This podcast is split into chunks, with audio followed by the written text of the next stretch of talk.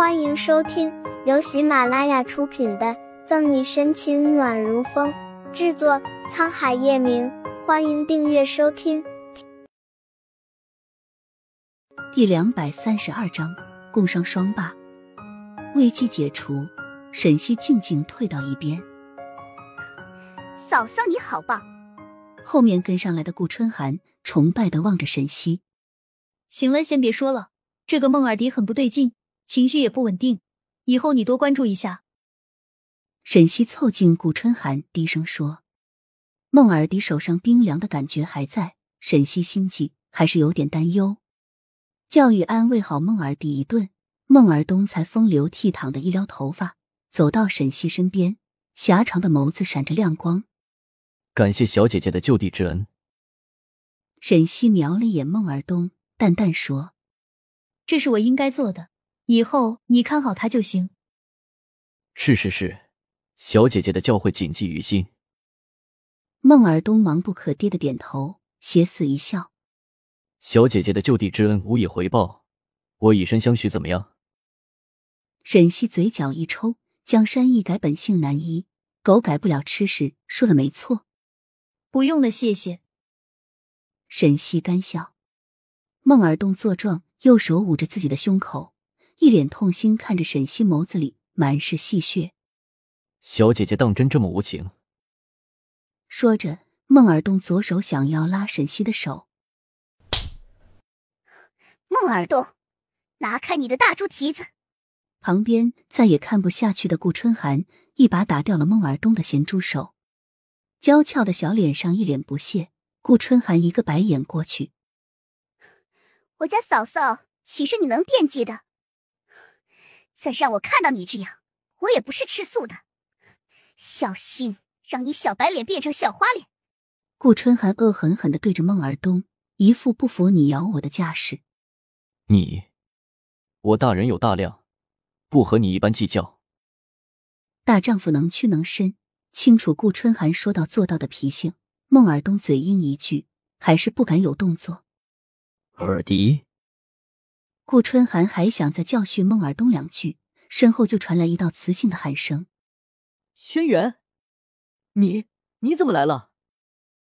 与乘风归去的孟尔迪听见，抬头对上一双黝黑如夜的眸子，在看见孟尔迪好好站着时，轩辕幸才安心，后怕的抱住孟尔迪：“你吓死我了！”你突然出现的人，再加上现在看见的沈西，眨巴眼。表示不懂什么情况，两个男的抱在一起，是他今天眨眼的方式不对，看错了。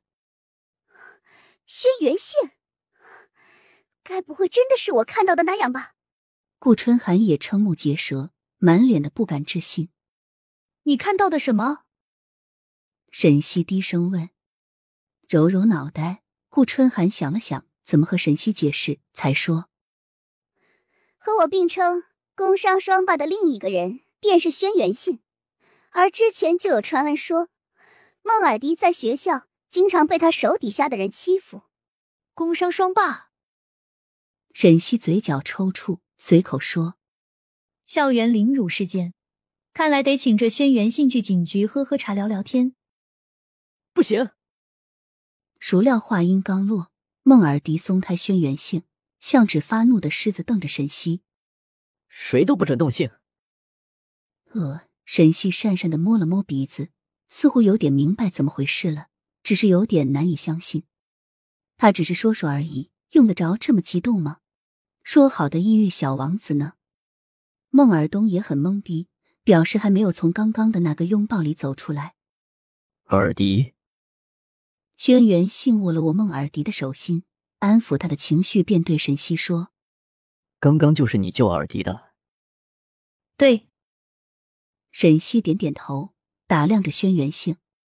这个轩辕姓难怪能和春寒并称工商双霸，整个人很帅气、英俊潇洒，看起来男友力十足，尤其是胸膛，目测应该有八块腹肌。